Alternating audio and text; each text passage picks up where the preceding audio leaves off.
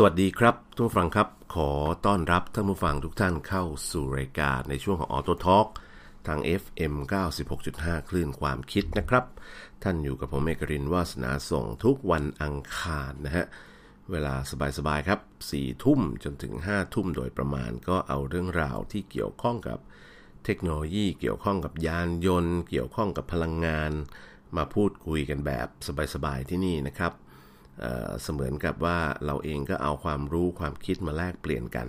ผมเองก็เป็นคนที่เขาเรียกอะไรฮะขนขวายหาความรู้อยู่ตลอดเวลานะครับ เพราะว่าทุกวันนี้โลกเปลี่ยนแปลงค่อนข้างเร็ว แล้วก็ถ้าเมื่อไหร่ก็ตามที่เราอยู่นิ่งๆเนี่ยเท่ากับเราเดินถอยหลังนะเพราะฉะนั้นการศึกษาความรู้ใหม่ๆ อยู่ตลอดเวลาเนี่ยเป็นสิ่งที่จะทำให้พวกเราสามารถก้าวเดินไปทันกับการเปลี่ยนแปลงของโลกนะครับ ช่องทางการติดต่อสื่อสารกับผมนี่ก็มีอยู่หลายช่องทางนะ ถ้าเป็นแฟนรายการ Auto Talk นี่ก็เข้าไปใน Facebook ของคลื่นความคิดก็ได้นะครับ แล้วก็ไปหาจะมีกลุ่มย่อยของ Auto Talk อยู่ในนั้นนะครับ หรือว่าถ้าใครมี Facebook นะฮะก็เสิร์ชหาใน Facebook หาคำว่า Auto Talk FM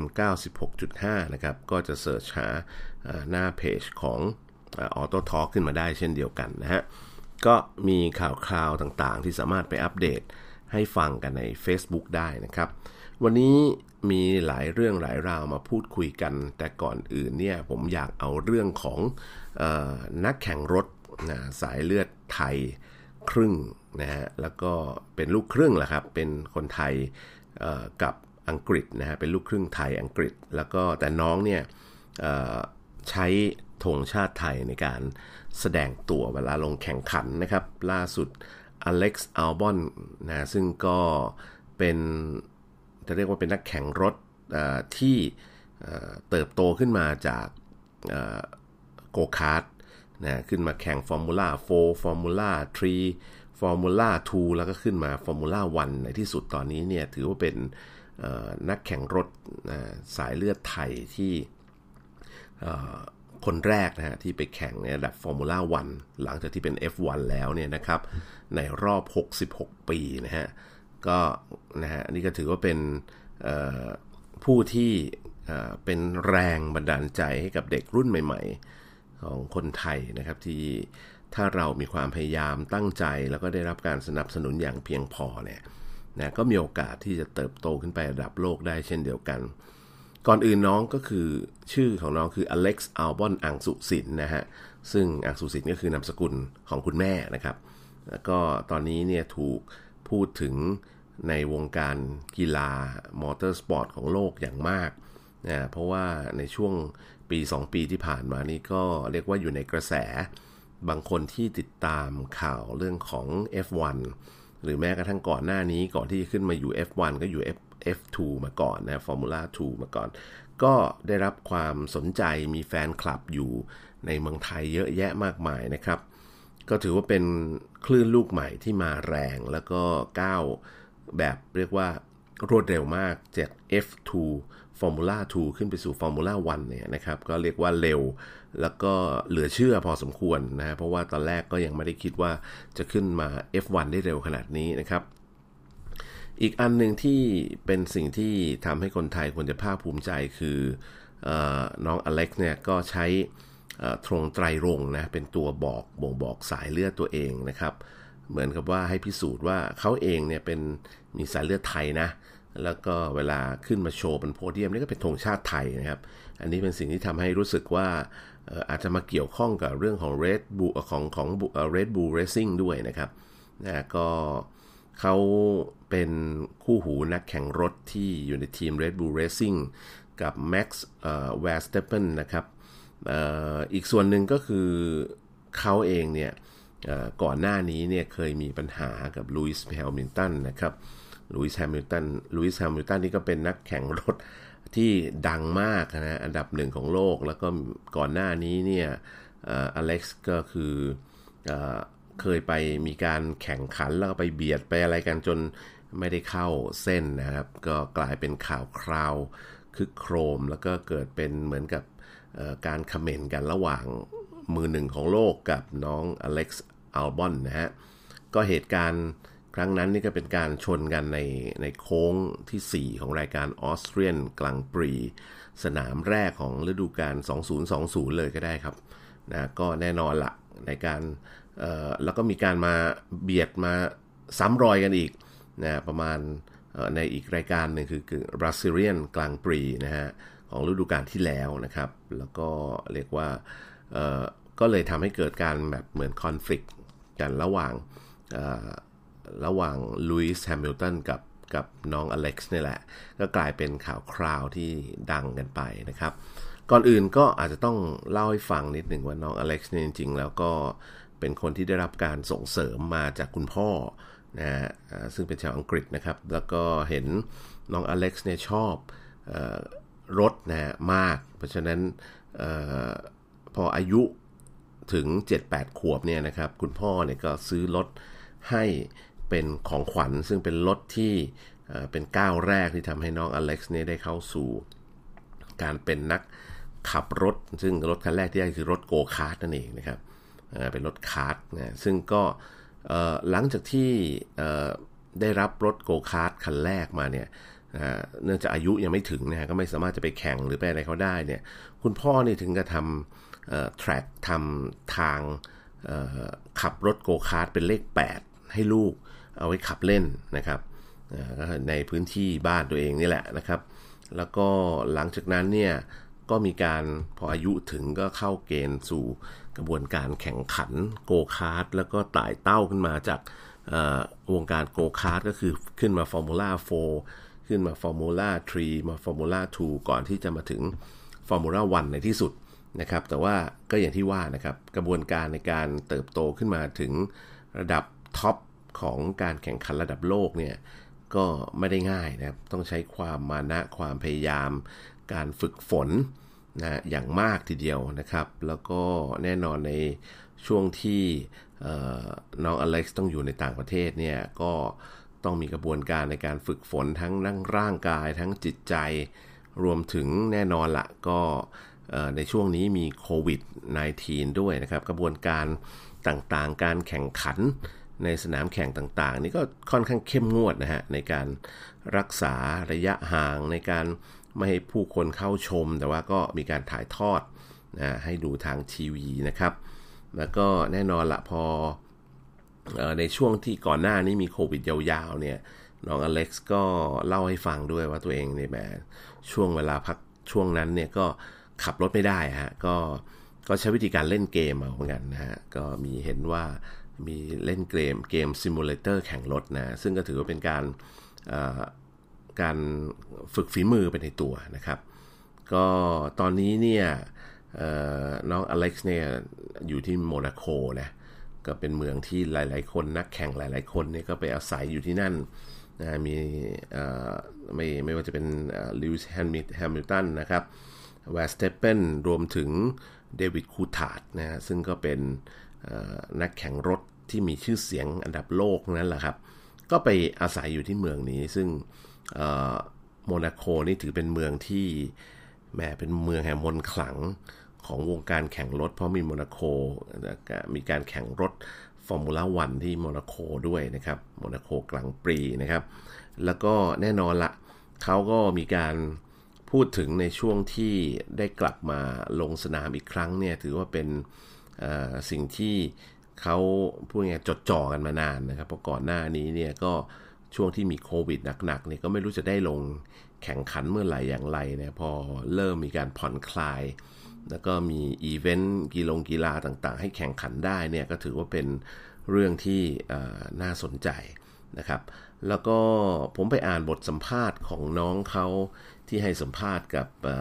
GQ Thailand นะฮะก็มีสิ่งที่น่าสนใจหลายประเด็นด้วยเหมือนกัน สิ่งที่เขาบอกก็คือว่า นอกจากเรื่องของอการแข่งรถที่เป็นต้องมาเป็นนักแข่งแล้วเนี่ยจริง ๆ คนไทยมีโอกาสในส่วนอื่น ๆ ได้มากนะไม่ว่าจะเป็นวิศวกร ไม่ว่าจะเป็นเทคนิคไม่ว่าจะเป็นส่วนอื่น ๆ นะที่ที่เป็นช่าง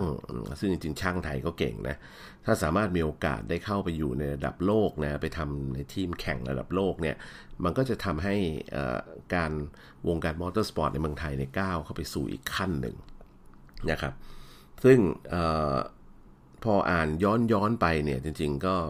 ทราบว่าน้องอเล็กซ์เนี่ยชอบรถ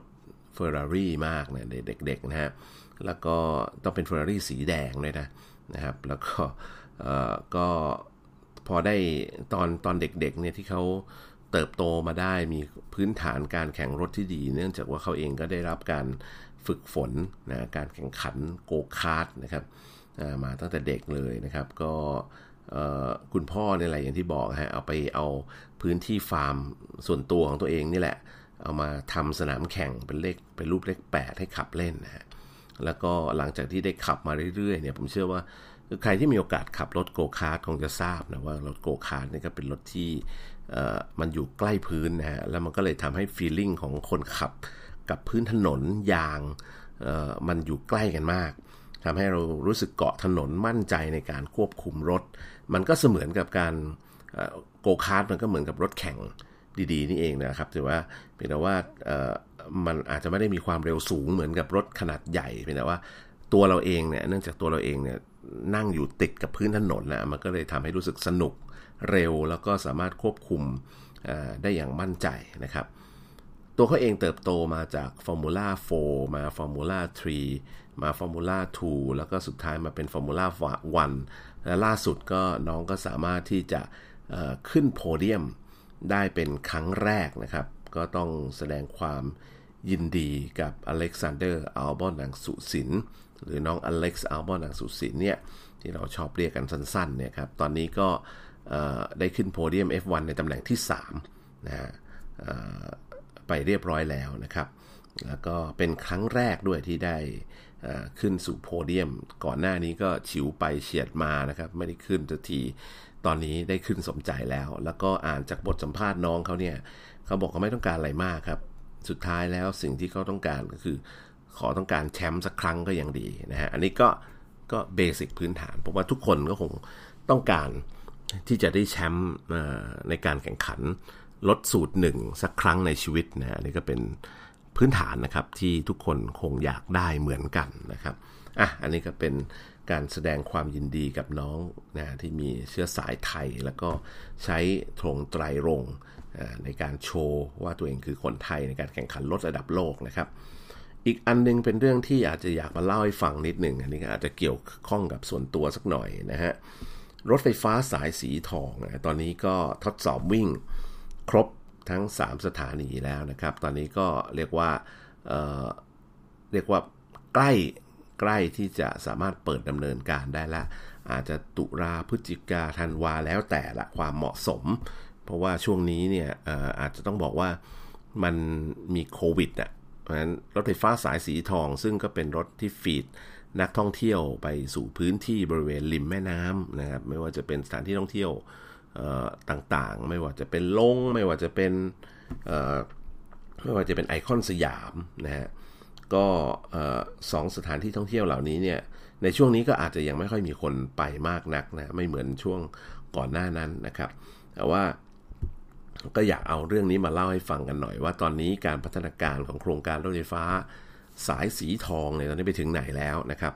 ล่าสุดก็มีการทดสอบวิ่ง แล้วก็พี่ๆที่เนื่องจากเป็นโครงการที่กรุงเทพมหานครเนี่ยได้มอบมาให้มอบมาให้บริษัทกรุงเทพธนาคมเป็นผู้ดำเนินการ แล้วก็ไม่ได้ใช้งบประมาณรัฐนะนี่ก็บริษัทกรุงเทพธนาคมก็หาวิธีการระดมทุนในรูปแบบหนึ่งนะครับเพื่อให้ได้เงินมาแล้วก็เอามาลงทุนในโครงสร้างพื้นฐาน แล้วเนื่องจากเป็นโครงสร้างพื้นฐานที่อยู่ในพื้นที่สาธารณะนะครับ สร้างเสร็จแล้วเนี่ยก็จะมีการมอบโอนไปให้กับกรุงเทพมหานคร เนื่องจากมันอยู่บนพื้นที่สาธารณะนะครับ แล้วก็ทางกรุงเทพมหานครก็ให้สิทธิ์ในการบริหารจัดการทางกรุงเทพธนาคมต่อเนื่องยาวไปนะครับ ในเส้นทางนี้เนี่ยมีสถานีทั้งหมดเนี่ยสสถานีด้วยกัน ก็คือสถานีกรุงธนบุรี หรือเขามีชื่อโค้ดภาษาอังกฤษก็คือ GN1 นะครับ GN1 นั่นเอง นะสถานีที่ 2สถานีเจริญนครนะฮะหรือ GN2 นะก็อยู่หน้าไอคอนสยามนะสถานีที่ 3 คือสถานีคลองสารนะคือ GN3 นะหรือ GN3 นั่นแหละ ก็อยู่หน้าโรงพยาบาลตักสินนะครับ ซึ่งตอนนี้รถไฟฟ้าสายสีทองเนี่ยก็วิ่งทดสอบได้เรียบร้อยแล้วล่ะ แต่สิ่งที่เราต้องรู้เพิ่มเติมก็คือว่าเรื่องของเทคนิคกันนิดหนึ่ง รถไฟฟ้าสายสีทองเนี่ยถือว่าเป็นรถไฟฟ้า feeder ที่มีขนาดกระทัดรัดเล็กๆนะครับ แล้วก็เป็นระบบขนส่งมวลชนที่เป็นแบบสามารถเดินทางได้โดยอัตโนมัติ หรือว่าเขาเรียก automate people mover นะฮะ automate people mover ก็คือถ้าแปลตามภาษาอังกฤษตรงตัวก็คือการเเอาคนเคลื่อนที่ไปนู่นมานี่ได้โดยอัตโนมัติ นะหรือว่าระบบขนส่งมวลชนแบบนำทางอัตโนมัติอย่างนั้นก็ได้นะครับนะซึ่งก็ถือว่าเป็นโครงการแรกแรกของประเทศไทยนะเราจะมี 2 โครงการที่เป็นอัตโนมัติอยู่ตอนนี้ที่แบบเริ่มเป็นรูปเป็นร่างแล้ว แล้วก็มีการส่งมอบรถมาแล้วก็คือ โครงการรถไฟฟ้าสายสีทอง กับอีกอันหนึ่งเป็นโครงการรถไฟฟ้าที่เชื่อมระหว่าง terminal ของสนามบินสุวรรณภูมินะฮะ อันนั้นก็เป็นอัตโนมัติเหมือนกัน ก็คือไม่มีคนขับนั่นแหละนะครับ อันนี้ก็ถือว่าเป็นหนึ่งในโครงการแรก ๆ ของประเทศไทยที่เป็นระบบฟีดเดอร์ซึ่งเป็นทุกอย่างเป็นโหมดอัตโนมัติหมดนะครับ แล้วก็เป็นการเดินทางไปและกลับวิ่งไปแล้วก็วิ่งกลับนะในในส่วนของ 3 สถานีนี้นะครับ โดยที่เขาวางแผนว่าเขาจะคิดค่าบริการทั้งหมดเนี่ยตลอดสายเนี่ยสิบาทนะครับ คราวนี้สิ่งที่เข้ามาเชื่อมต่อก็คือเข้ามาเชื่อมต่อกับสถานี รถไฟฟ้าสายสีเขียวที่สถานีกรุงธนบุรี แล้วก็หลังจากนั้นก็สามารถลงจากสถานีรถไฟฟ้ากรุงธนบุรี แล้วก็ไปขึ้นรถไฟฟ้าสายสีทอง เชื่อมต่อไปยังไอคอนสยาม แล้วก็ไปยังโรงพยาบาลตากสิน แล้วก็ไปเที่ยวที่ต่างๆ ที่อยู่ตามริมน้ำนั้นได้ทั้งหมดเลยนะครับรถไฟฟ้าสายสีทองเนี่ยก็ยังไปเชื่อมต่อกับพวกรถเมย์ในพื้นที่ย่านคลองสารได้ด้วยนะครับ แล้วก็มีการเชื่อมต่อ ทางเดินต่างๆ ให้ให้สามารถมีทางเดินเชื่อมต่อกับสถานที่ท่องเที่ยวต่างๆ ที่อยู่ริมน้ำนะครับ แล้วก็มีเชื่อมทะลุลงไปข้างล่างเสร็จเดินไปอีกนิดนึงก็จะเป็นท่าเรือที่มีเรือทางในแม่น้ำเจ้าพยา เพราะฉะนั้นก็เป็นการเชื่อมต่อระหว่างล้อรางเรือตามนโยบายของท่านผู้ว่ากทมนะฮะ ซึ่งตอนนี้เนี่ยไอโครงการ รถไฟฟ้าสีอื่น ๆ ไม่ว่าจะเป็นรถไฟฟ้าสายสีแดงที่ออกจะเป็นช่วงหัวลำโพงบางบอนราชบุรณะ แล้วก็สายสีม่วง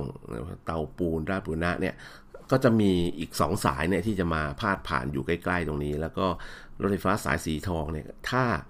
เต็มโครงการจริง ๆ ทั้งหมดเนี่ยมันสามารถจะสร้างสถานีเพิ่มเติมเข้าไปอีก แล้วก็ไปเชื่อมต่อกับสถานีกับกับรถไฟสีต่างๆ ที่พูดถึงไปได้นะครับ ตอนนี้เนี่ยเรียกว่า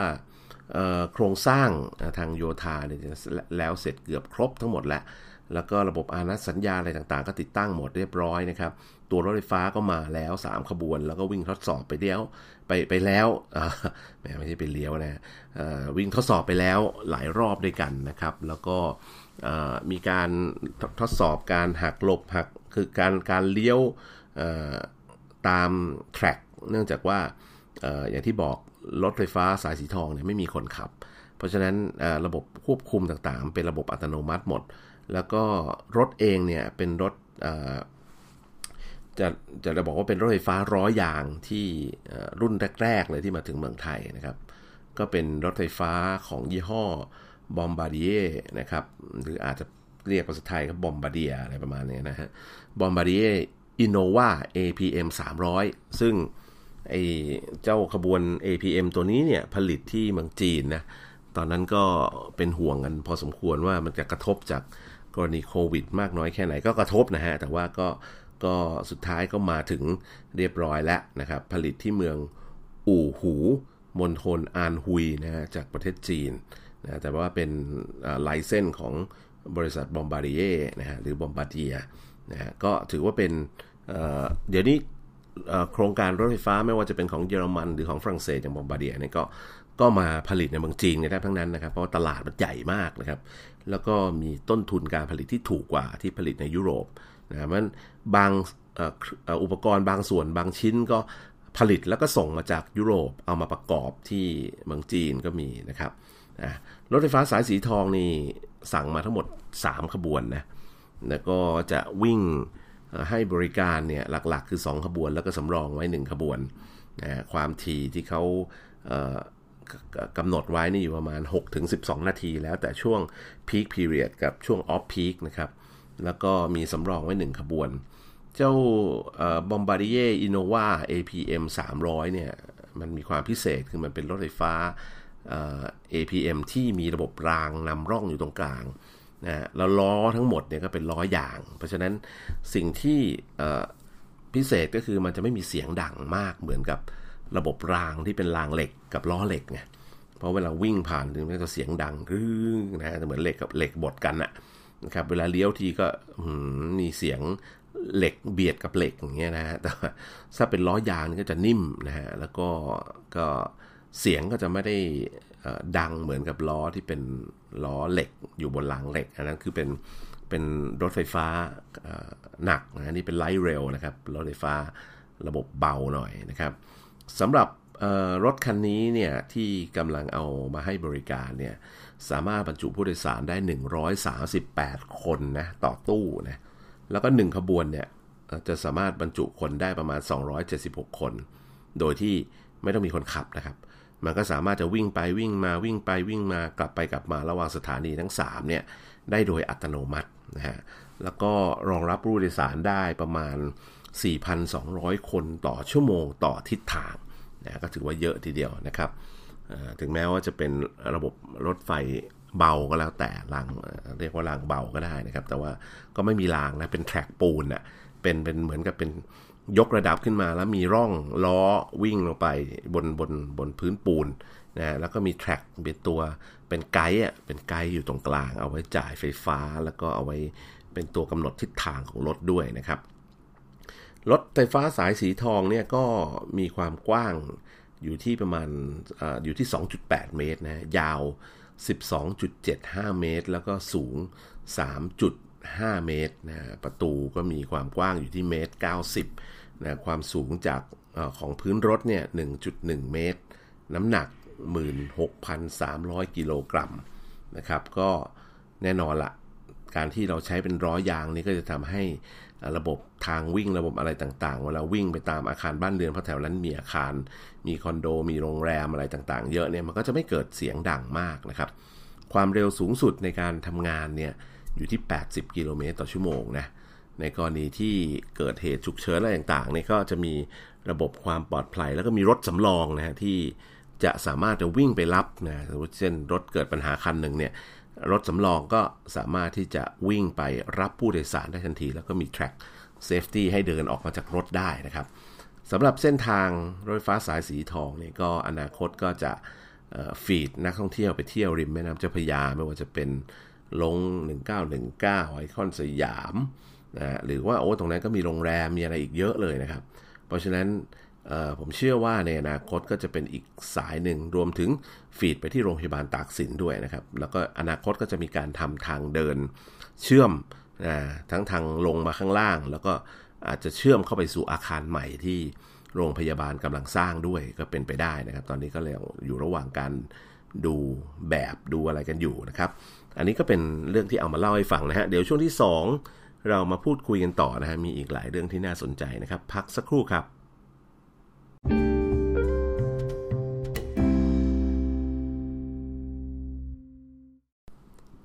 สวัสดีครับทุกฟังครับ ขอต้อนรับกลับสู่ช่วงที่ 2 นะฮะ กับรายการช่วงของ Auto Talk ทาง FM 96.5 คลื่นความคิดครับ ท่านยังคงอยู่กับผมเมกรินวาสนาส่งนะครับ กลับมาพูดคุยกันต่อในช่วงที่ 2 นี้ผมอยากจะหยิบจับเรื่องของออแนวทางของการพัฒนายานยนต์ไฟฟ้าในเมืองไทย ซึ่งในงานสัมมนาล่าสุดเรื่อง New Generation of Automotive เนี่ยคุณสุริยะจึงรุ่งเรืองกิจ ซึ่งเป็นรัฐมนตรีว่าการกระทรวงอุตสาหกรรม ก็ไปเป็นประธานการสัมมนา แล้วก็เป็นคนที่เข้า ขึ้นมากล่าวปาฐกถาพิเศษในเรื่องของรถแมพไทยที่จะขับเคลื่อน EV นะว่าการพัฒนาอุตสาหกรรมยานยนต์ของเรานี่จะไปในทิศทางไหน พัฒนาสู่การใช้เครื่องยนต์ที่ต้องบอกว่าไม่มีเครื่องยนต์นะเป็นมอเตอร์ไฟฟ้า หรือเป็นเครื่องยนต์ที่เป็นมิตรกับสิ่งแวดล้อมนะฮะรวมไปถึงการพัฒนาสู่ยานยนต์ที่ไม่ต้องมีคนขับ หรือ autonomous car นะครับ สำหรับประเทศไทยเราเนี่ยรัฐบาลเองเนี่ยทางกระทรวงอุตสาหกรรมเนี่ยก็มีนโยบายที่จะส่งเสริมเรื่องของอุตสาหกรรมยานยนต์ไฟฟ้าอยู่แล้วตาม New S Curve ที่อยู่ในแผนพัฒนาของประเทศเราอยู่แล้วนะครับ โดยในปี 2562 ในไทยผลิตรถยนต์เนี่ยเป็นอันดับ 12 ของโลกเลยนะ คือเราก็เป็นกึ่งกึ่งผู้ผลิตรถยนต์รายใหญ่ของโลกรายหนึ่งแหละที่ผลิตป้อนไปทั่วโลกนะ แต่ว่าอันนั้นมันเป็นโอเจนก็คือเป็น เครื่องรถยนต์ที่เป็นเครื่องยนต์สันดาปภายในนะ internal combustion engine หรือ ICE ซึ่งปัจจุบันเราทราบอยู่แล้วว่า ICE นั้นเนี่ยกำลังมาถึงทางตันแล้ว มาถึงปลายทางของ ICE แล้วเพราะว่าตอนนี้เนี่ยถ้าใครติดตามข่าวสารจะพบว่ารถยนต์ไฟฟ้าตอนนี้เติบโตทั่วโลกนะครับ ไม่ว่าจะเป็นแบรนด์ใหญ่ ๆ แค่ไหนของโลกเนี่ยทุกแบรนด์หันมาผลิตรถยนต์ไฟฟ้า จับงานผลิตรถยนต์ไฟฟ้าหมด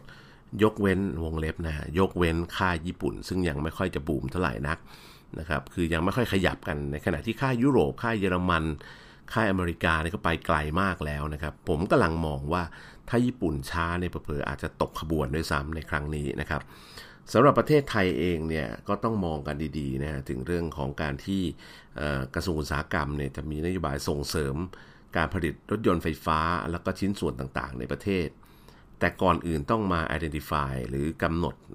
รูปแบบของรถยนต์ไฟฟ้ากันก่อนว่าคำว่า EV เนี่ยมันไม่ใช่หมายถึงว่ารถยนต์ไฮบริดที่ไม่ได้เสียบปลั๊กนะ ถ้าอย่างนั้นเนี่ยมันเป็นรถยนต์ไฮบริดธรรมดาที่ยังใช้น้ำมันล้วนๆอยู่นะครับ เพราะฉะนั้นมันจะไม่มีโครงสร้างพื้นฐานที่เกี่ยวข้องกับไฟฟ้าสำหรับการเสียบปลั๊กเลยนะ คือปั่นไฟแล้วก็ชาร์จผ่านแบตเตอรี่ก็เล็ก ๆ แล้วก็เอาไปอาจจะขับเคลื่อน ตัวมอเตอร์ไฟฟ้านะก็เป็น series hybrid นะฮะหรือ parallel hybrid ก็คือเครื่องยนต์ก็ขับเคลื่อนล้อด้วย มอเตอร์ไฟฟ้าก็ขับเคลื่อนล้อด้วยผ่านชุดเกียร์พิเศษ ที่อันนั้นก็เรียกว่าการไฮบริดแบบขนานนะครับทั้ง 2 แบบนี้ถ้าไม่มีปลั๊กอินนะก็ก็แทบจะไม่มีจะจะเรียกว่า EV ก็คงไม่ได้นะครับนะเพราะฉะนั้นก็เราต้องจัดกลุ่มให้มันถูกให้มันต้องก่อนนะพอ จัดกลุ่มถูกต้องเนี่ยก็ต้องมาดูกันว่าเราจะมาบูรณาการแผนกันยังไง เราจะมากระตุ้นตลาดในประเทศกันอย่างไร เราจะส่งเสริมการลงทุนนะกับมาตรการยานยนต์ไฟฟ้ากันอย่างไร ที่สำคัญคืออุปกรณ์สำคัญที่มีราคาสูง แล้วก็จะต้องได้รับการกระตุ้นให้มันผลิตในเมืองไทยให้ได้ก็คือแบตเตอรี่นะครับเมื่อมีการผลิตแบตเตอรี่ในเมืองไทยก็จะมีการใช้งานเพิ่มเติมขึ้นมา และแน่นอนก็ต้องมีระบบบริหารจัดการหลังจากที่ แบตเตอรี่หมดอายุจะเอาไปทำอะไรนะครับนะแล้วก็ที่สำคัญคืออเรื่องของการส่งเสริมอุปกรณ์ที่มารองรับการชาร์จรถไฟฟ้าก็คือ charging station ที่พูดถึงนะครับ เพราะทั้งหมดเนี้ยอย่างในต่างประเทศเนี่ยเขามีโรดแมพกันชัดเจนหมดแล้วล่ะนะและที่สำคัญคือในต่างประเทศเนี่ยเขาเขาใช้เลยไปถึงไหนถึงไหนแล้วเพราะว่ารถไฟฟ้าในหลายประเทศนี่ใช้กันมาหลายปีมากแล้วจน เขามีจุดที่เขามีการเปลี่ยนเอาแบตเตอรี่ในรถไฟฟ้าเนี่ยออกมาใช้เป็น storage ก็คือเอามาเก็บไฟฟ้าในบ้านแทนนะฮะเพราะว่า performance มันอาจจะตกลงบ้างนะครับผ่านไป 6-7 ปีอย่างเงี้ยนะแต่ว่า ถึงแม้ว่า performance จะตกนะฮะเมื่อเทียบกับเมื่อเอามาใช้ในรถยนต์ แต่ว่ามันเอาไปใช้เก็บบ้าน เก็บไฟฟ้าในบ้านได้จากพลังงานแสงอาทิตย์จากพลังงานลมอะไรก็แล้วแต่นะฮะอยากใช้ต่อเนื่องไปได้อีกตั้งหลายปีนะครับรวมๆแล้ว lifetime ก็เป็น 10 ปีแหละนะครับอันนี้ก็เป็นสิ่งที่เราเองเนี่ยมีประสบการณ์จากคนอื่นเขาอยู่แล้วนะเราเองแค่มาต่อยอด แล้วก็รีบเอามาใช้ให้เร็วที่สุด อย่าไปยึดติดกับรูปแบบของการพัฒนาของค่ายใดค่ายหนึ่งนะ ที่อายกตัวอย่างค่ายญี่ปุ่นในเมืองไทยอย่างเงี้ยเขาขยับช้า ก็เลยทำให้เมืองไทยต้องขยับช้าตามไปด้วยอย่างนี้หรือนะอันนี้ก็เป็นคำถามที่น่าสนใจนะครับ ในการประชุมของคณะกรรมการรถยนต์ไฟฟ้าแห่งชาติครั้งที่1เนี่ยซึ่งทางรัฐบาลก็มีการขับเคลื่อนไปแล้วเนี่ยมีความเห็นชอบเรื่องของรถแมพนะโดยที่เขาตั้งเป้าไว้ว่าในปี 2030 เนี่ย จะต้องผลิตยานยนต์ไฟฟ้าให้ได้ 30%ของการผลิตรถยนต์ในประเทศไทยนะฮะ โดยที่แบ่งการทำงานเนี่ยเป็น 3 ระยะนะครับ ระยะสั้นก็คือตั้งแต่ปีนี้เลยนะ 2020 ถึง2022 นะครับ ก็จะผลิตรถสำหรับรถราชการ รถสาธารณะ รถจักรยานยนต์สาธารณะที่เป็นไฟฟ้าให้ได้ 60,000 ถึง 1 1 0 0 0 0 คัน อันนี้เป้าหมายระยะสั้นก่อน 2 ปี นะเพราะฉะนั้นก็จะมีมาตรการเรื่องการลดภาษีการลดนั่นนี่ลงมาเพื่อให้กระตุ้นนะฮะที่จะให้มีการให้ข้าราชการหรือให้รถของราชการ หรือรถบัสเนี่ยที่เราเห็นเนี่ยตอนนี้กำลังมีตลาดใหญ่ก็คือ EV บัสนะครับรถสาธารณะรวมถึงมอเตอร์ไซค์ก็มีการกระตุ้นเรื่องของมาตรการ อาจจะทำวินมอเตอร์ไซค์ไร้มลพิษ นะมอเตอร์ไซค์ที่เป็นมอเตอร์ไซค์ไฟฟ้าเอามาให้บริการกับประชาชน ก็วิ่งในทรงในซอยก็จะไม่มีเสียงดังนะแล้วก็ไม่ปล่อยมลพิษด้วยนะครับ อันนี้ก็เป็นเป้าหมายระยะสั้นคือกำหนดไว้ที่ 60,000ถึง1 1 0 0 0 0 คัน ส่วนระยะกลางเนี่ยนะก็กำหนดกันไว้ที่ 2021นะก็คือเป็นโอเวอร์แลปกันนะ 2021 ก็คือปีหน้าจะเริ่มแผนระยะกลางจนถึง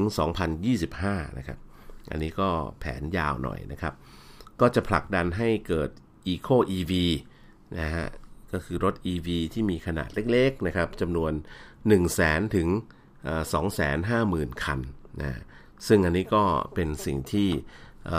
อยู่ในแผนของรัฐบาล แล้วก็พยายามจะผลักดัน Smart City Bus นี่นะครับ ซึ่งตอนนี้ก็มีแผนอยู่แล้วล่ะ ว่ารถใหม่ที่คสมกซื้อเนี่ยจะต้องเป็นรถไฟฟ้านี่ก็มาจากนโยบายนี่แหละครับ นะ smart city bus เนี่ยจำนวนพันถึง 3,000 คัน ก็จะเกิดขึ้นในช่วงปี 2021 ถึง 2025 นี่แหละนะนี่เป็นระยะกลาง ส่วนระยะยาวเนี่ยนะครับ ก็จะเป็นต่อเนื่องจากระยะกลางก็คือจาก 2026 ถึง 2030 อันนี้คือตามเป้าหมายนะครับ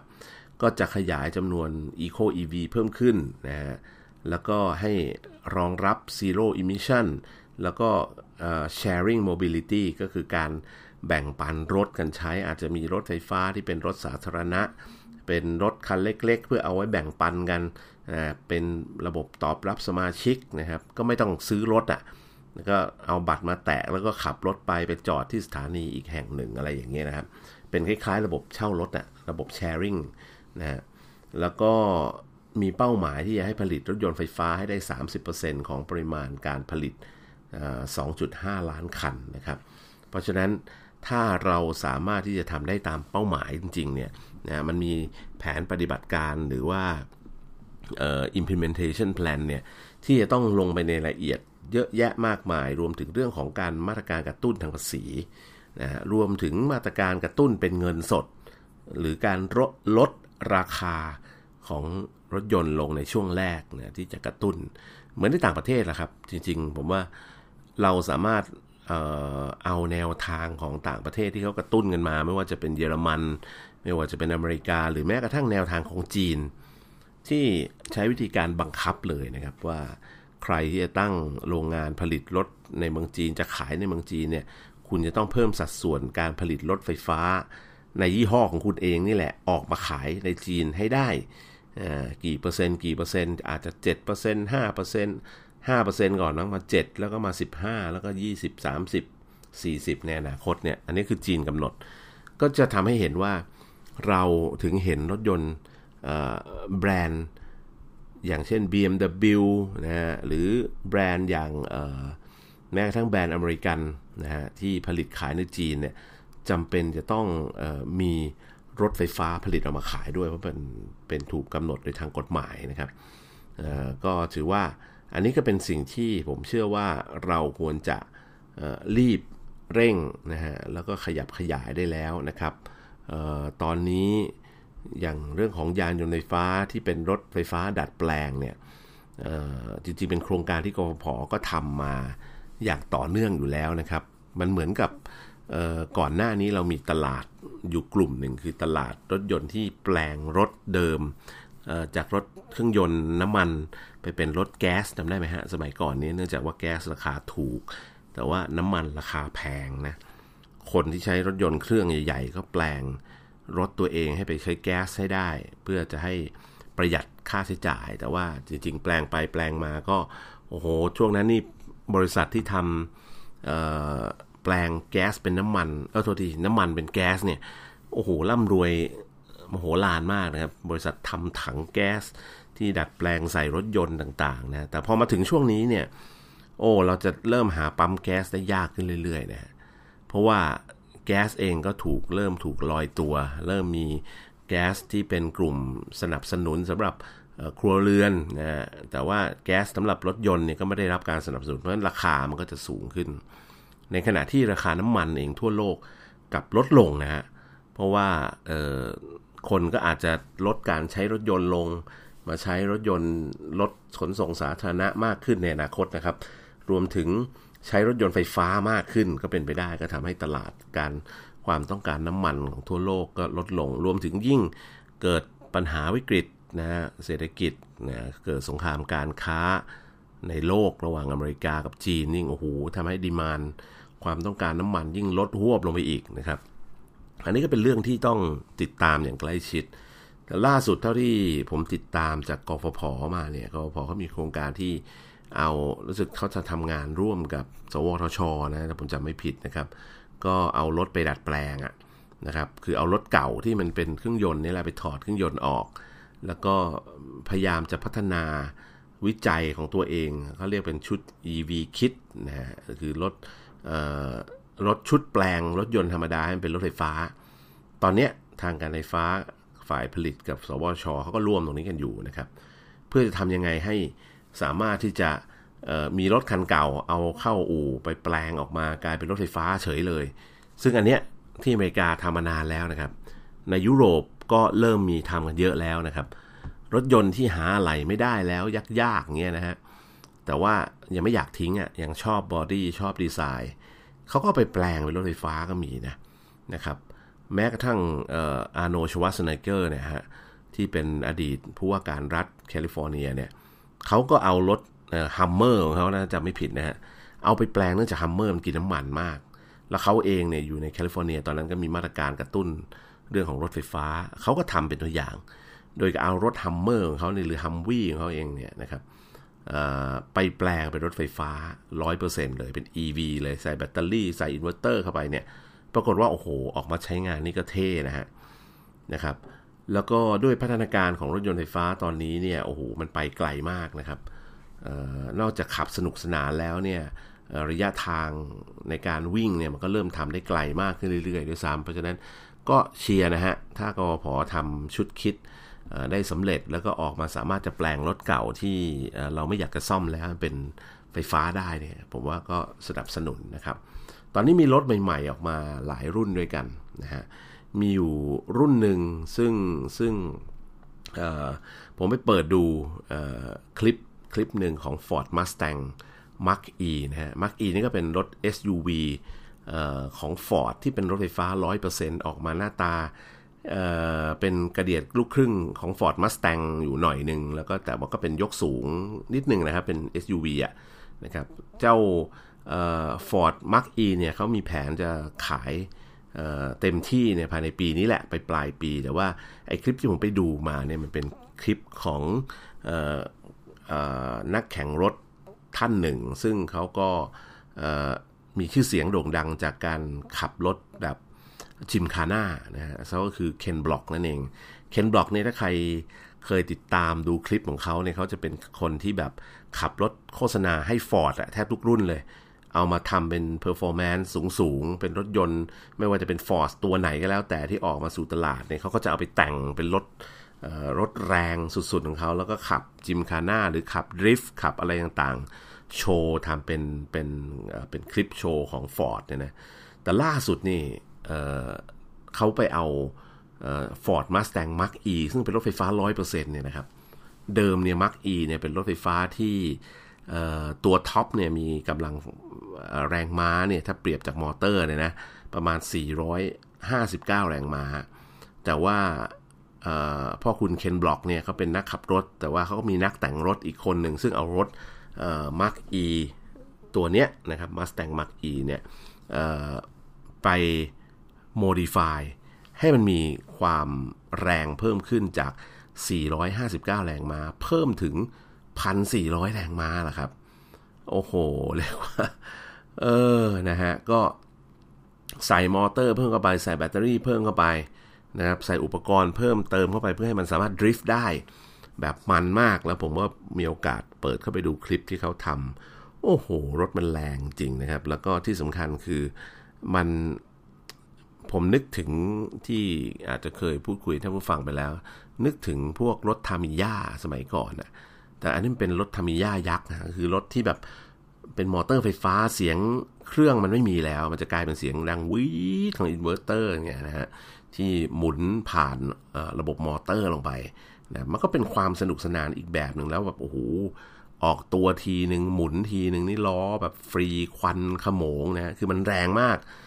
อย่างที่เราทราบกันดีว่ามอเตอร์ไฟฟ้าเนี่ยมันไม่รอรอบนะ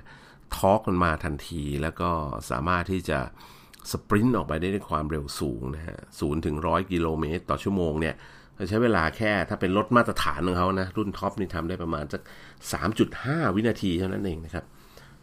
ศูนย์ถึงร้อยกิโลเมตรต่อชั่วโมงเนี่ยประมาณแถวๆนั้นนะครับ ก็ไอตัว Mach-E จริง ๆ เนี่ยมันมีหลายรุ่นนะ มีรุ่นที่เป็นขนาด minimum สุดนะฮะ คือเล็กสุดคือ 190 กิโลวัตต์ หรือเทียบเป็นแรงม้าก็ 255 แรงม้า แล้วก็อัปเกรดขึ้นมาอีกหน่อยก็มี 342 กิโลวัตต์ หรือ 459 แรงม้านะครับ แล้วก็ใส่แบตเตอรี่ 75.5 กิโลวัตต์ชั่วโมงนะฮะ ก็อันนี้เป็นตัว basic ส่วนตัว top เนี่ยก็อยู่ที่ 98.8 กิโลวัตต์ชั่วโมงนะระยะทางรุ่น พื้นฐานวิ่งได้ไกลชาร์จเต็ม 100%ทีหนึ่งเนี่ยวิ่งได้ 340 กิโลเมตร ส่วนตัว top ชาร์จเต็มเนี่ยวิ่งได้ถึง 480 กิโลเมตร เกือบจะ 500 กิโลแล้วนะฮะ อันนี้ก็ถือว่าเป็นรถที่ตอนนี้ Ken Block เนี่ยใครอยากดูว่ารถไฟฟ้าที่เอามาปรับแต่ง ให้มันมีความแรงสุดๆเนี่ยมันหน้าตาเป็นยังไง ลองเข้าไปเสิร์ชหาคำว่า Ford Mustang Mach E 1400 นะก็คือเขาเพิ่มคำว่า 1,400 คือ 1,400 แรงม้านะครับ เพราะฉะนั้นก็สามารถเข้าไปดูโอ้เรียกว่าใครชอบรถเนี่ยสนุกสนานแน่ละครับ ว่ารถอะไรทำไมมันอัปเกรดได้ขึ้นมาแรงได้ขนาดนั้นนะครับ อีกอันนึงเป็นเรื่องของการทำโพการทำสำรวจนะฮะออของบริษัทน้ำมันยักษ์ใหญ่นะฮะอย่าง c a s t r o นะครับ เขาทำการสำรวจผู้บริโภค 9,000 คนนะฮะแล้วก็ผู้จัดการฝ่ายยานยนต์อีก 750 คน ผู้เชี่ยวชาญอุตสาหกรรมยานยนต์อีกประมาณ 30 คนจากทั้งสหรัฐ อังกฤษ นอร์เวย์ ฝรั่งเศส เยอรมัน อินเดีย จีน ญี่ปุ่นนะเพื่อจะสรุปผลออกมาว่า เอ๊ะ ผู้ที่จะซื้อรถยนต์ไฟฟ้าสักหนึ่งคันเนี่ย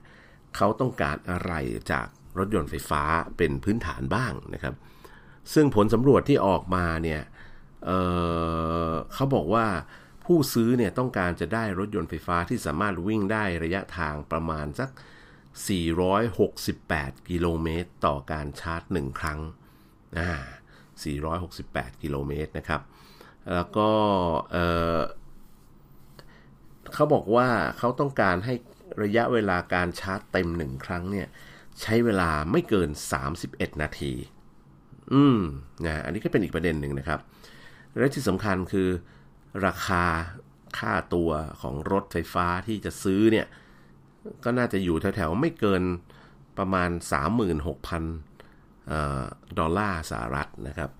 ก็ประมาณล้านนิดๆนะฮะล้านล้านหนึ่งล้านสองแถวๆเนี้ยล้านหนึ่งแสนสองหมื่นบาทประมาณแถวนั้นนะครับ เพราะฉะนั้นอันนี้คือการสำรวจนะนะครับ โดยการสำรวจของผู้บริโภคเนี่ย 61%บอกว่าต้องการที่จะรอแล้วก็เฝ้าดูการใช้งานรถยนต์ไฟฟ้า ไปอีกสักพักหนึ่งก่อน เพื่อความชัวร์นะว่ามันเป็นยังไงอะไรยังไงบ้างนะครับ แล้วก็หวังว่าเทคโนโลยีของแบตเตอรี่เนี่ยจะดีขึ้นมาเรื่อยๆนะฮะก่อนที่จะตัดสินใจซื้ออีกครั้งหนึ่ง ส่วน 54%ของผู้จัดการฝ่ายยานยนต์เนี่ยบอกว่า จะรอดูคู่แข่งเปลี่ยนไปใช้รถยนต์ไฟฟ้าก่อน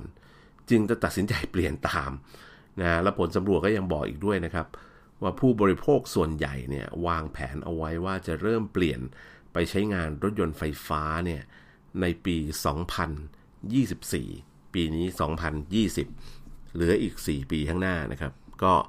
กำลังบอกว่าอีก 4 ปีข้างหน้าเราก็จะได้เเห็นคนที่เริ่มตัดสินใจเปลี่ยนรถยนต์ไฟฟ้ากันมากขึ้น นะแบบตัดสินใจแบบไม่ต้องคิดมากนะครับ สรุปว่าก็เป็นความท้าทายนะครับสำหรับผู้บริโภคที่ทำอย่างไรเเราถึงจะเปลี่ยนตัวเองไปใช้รถยนต์ไฟฟ้าได้เร็วกว่าที่ที่คิดนะเพราะตอนนี้เราอาจจะมองว่าหลายอย่างมันไกลตัวนะ เหมือนผมมีโอกาสพูดคุยกับหลาย ๆ ท่านที่อยู่ในวงการวงการรถยนต์ก็ยังบอกโอ้บ้านเราก็ยังอีกหลายปีนานอีกนานนะกว่าจะมาใช้รถยนต์ไฟฟ้าได้นะครับ แต่ว่าตอนนี้ผมเชื่อว่ามันก็เริ่มใกล้ตัวมาแล้ว เพราะในเมืองไทยเราก็มีรถยนต์ไฟฟ้ามาขายหลายรุ่นแล้ว จากสมัยก่อนยังมองไม่เห็นเลยนะครับว่ารถยนต์ไฟฟ้าจะมาขายได้อย่างไร แม้กระทั่ง sport car อย่าง Porsche Taycan เนี่ยก็เอามาขายแล้ว แต่โอ้โหราคา 7 ล้านกว่าบาทก็ไม่ไหวเงินนะ แต่ว่าก็จะมีรถประหยัดที่เป็นรถไฟฟ้าก็อย่าง MG ZS EV ใช่ไหมก็มาขายแล้วล้านนิดๆนะก็ซื้อได้นะครับ หรืออัปเกรดขึ้นไปอีกหน่อย ก็อาจจะเป็นพวก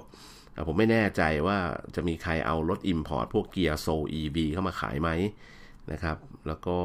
เทสลาเนี่ยผมว่าอีกยาวอะ่ะ คงเมืองไทยคงไม่ไม่ใช่ตลาดที่เทสลาเขาโฟกัสเท่าไหร่นะฮะแต่ว่าก็มีข่าวหนึ่งที่น่าติดตามเหมือนกันก็คือโตโยต้าตอนนี้ก็เตรียมเรื่องของการผลิตแบตเตอรี่ ที่เป็นเขาเรียก solid state แบตเตอรี่ให้ได้ นะตั้งเป้าไว้ปีอีก 5 ปีนู่นนะนะครับคือตอนนี้ตัวเองก็ยังไม่มีเทคโนเทคโนโลยีแบตเตอรี่ตัวนี้ก็ยังต้องพัฒนาร่วมกับเจ้าพ่อทางเทคโนโลยีทางประเทศตัวเองนะฮะโตโยต้าก็จับมือกับ Panasonic ไงนะครับต่อโตโยต้านี่ก็ผมว่าเนื่องจากองค์กรเขาใหญ่อะเขาพัฒนาได้ต้มเตี้ยมกันพอสมควรเลยนะครับ ก็หวังว่า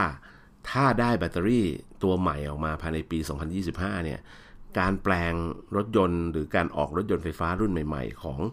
t o y ยต้เนี่ยคงจะเริ่มเร็วละ เพราะว่าผมว่าเขาคงมองเห็นว่าปัจจัยราคาที่แพงที่สุดก็คือแบตเตอรี่นั่นเองนะครับ แล้วก็ตอนนี้มีเปิดตัวรถใหม่อีกตัวหนึ่ง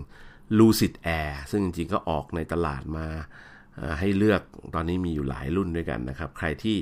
สนใจลองไปเสิร์ชหาคำว่า Lucid Air นะครับ Lucid Air ก็ก็จะเป็นรถ หรูคันใหญ่ทีเดียวนะครับจะเป็นรถไฟฟ้า 100%ของค่ายอเมริกันเขานะฮะซึ่งตัวเนี้ยเขากะว่าเขาจะออกมาซัดกับเทสลาตัวท็อปนี่แหละนะครับ แต่ว่าดูแล้วรูปร่างหน้าตาไฮเทคดูหรูหราดีทีเดียวนะครับ เดี๋ยวมีโอกาสเดี๋ยวจะเป็น